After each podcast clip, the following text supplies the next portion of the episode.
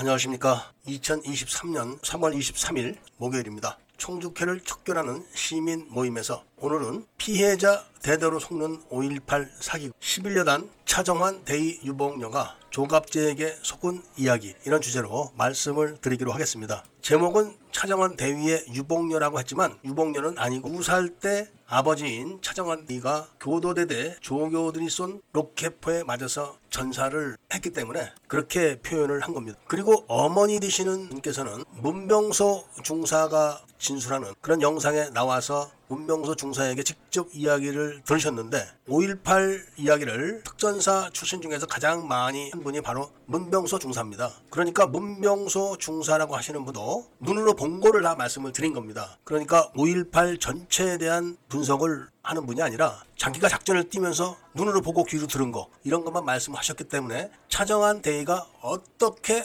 어디서 누구에게 당해서 죽게 되었는가 이거를 이야기를 했고 그 이야기를 들으면서 차정환 대위의 분이 막 우셨습니다. 그 이야기를 들은 따님이 두 살 됐던 따님이 마흔이 돼가지고 조갑제 TV에다가 댓글을 다신 내용을 제가 캡처를 해놨고 그거를 영상에 올린 겁니다. 그 내용은 어머니가 아마 따님에게 했던 이야기 같습니다. 그리고 그것에 대해서 조갑제닷컴에서 조사를 해달라 이런 이야기를 하는 겁니다. 그런데 여기서 참 우습게 되는 게 조갑제가 광주에 들어간 날이 1980년 5월 22일 오전 10시경입니다. 오전 10시에 31사단 대위가 바로 전교사 소령에게 조갑제를 인수인계해가지고 전교사에서 조갑제를 도청에 안전하게 집어넣는 거죠. 그런데 바로 그 시간에는 차정환 대위에게 로켓포 공격을 가한 교도대대 조교로 위장을 한 북한군들이 바로 전교사에 의해서 석방된 시간입니다. 그러니까 10시경에 석방이 결정이 돼가지고 오후 3시경에 석방된 34명이 한국 군복을 입고 철모를 쓰고 탄띠를 차고 배낭을 메고 그리고 총은 별도로 도청에 M16 소총 34정이 보내졌던 겁니다. 그러니까 22일 오후 늦게 도청에서 조갑제는 바로 이들 34명을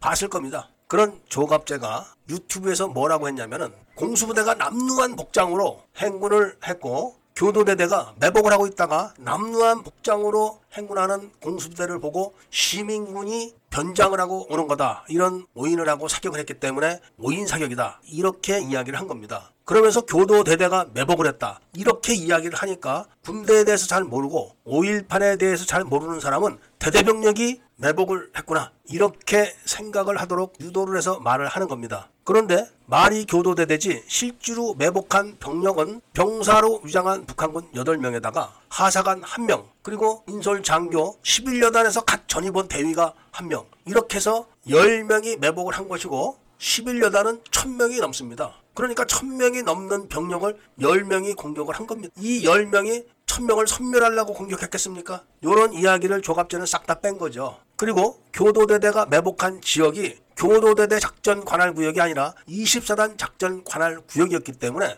작전을 시작할 때는 전투교육 사령부에서 관할지를 다 변경을 해버린 겁니다. 그게 11시경입니다. 그러니까 김병엽 준장이 광주 시민들이 공수부대가 시민군으로 변장해서 이동한다. 이런 제보 전화를 받았다고 주장하는 그 시간에 전교사는 24단 관할 지역을 교도대대 관할 지역으로 변경을 해줘가지고 교도대대로 위장한 북한군들이 출동을 해줄 수 있게 딱 조치를 취해준 겁니다. 이런 이야기를 조갑제는 다 다 뺀 거죠. 그런데다가 그 지역에 사전에 대전차 지뢰를 매설하고 대인 지뢰까지 매설했습니다. 이거를 관할인 24단에서 몰랐겠습니까? 대전차 지뢰란 것을 군대를 갔다 와서 본 사람들은 알 겁니다. 작지 않습니다. 물론 병사 한 명이 들고 다닐 수는 있지만 병사 한 명이 매설할 수는 없습니다. 그리고 일반 부대원들이 막 하는 게 아니라 공병 부대가 해야 되는 겁니다. 그러니까 대전차 지뢰를 매설하고 대인 지뢰를 매설했던 지역들이 다 자루 잰 듯이 했기 때문에 사전에 준비를 다 해가지고 공사를 하는 거를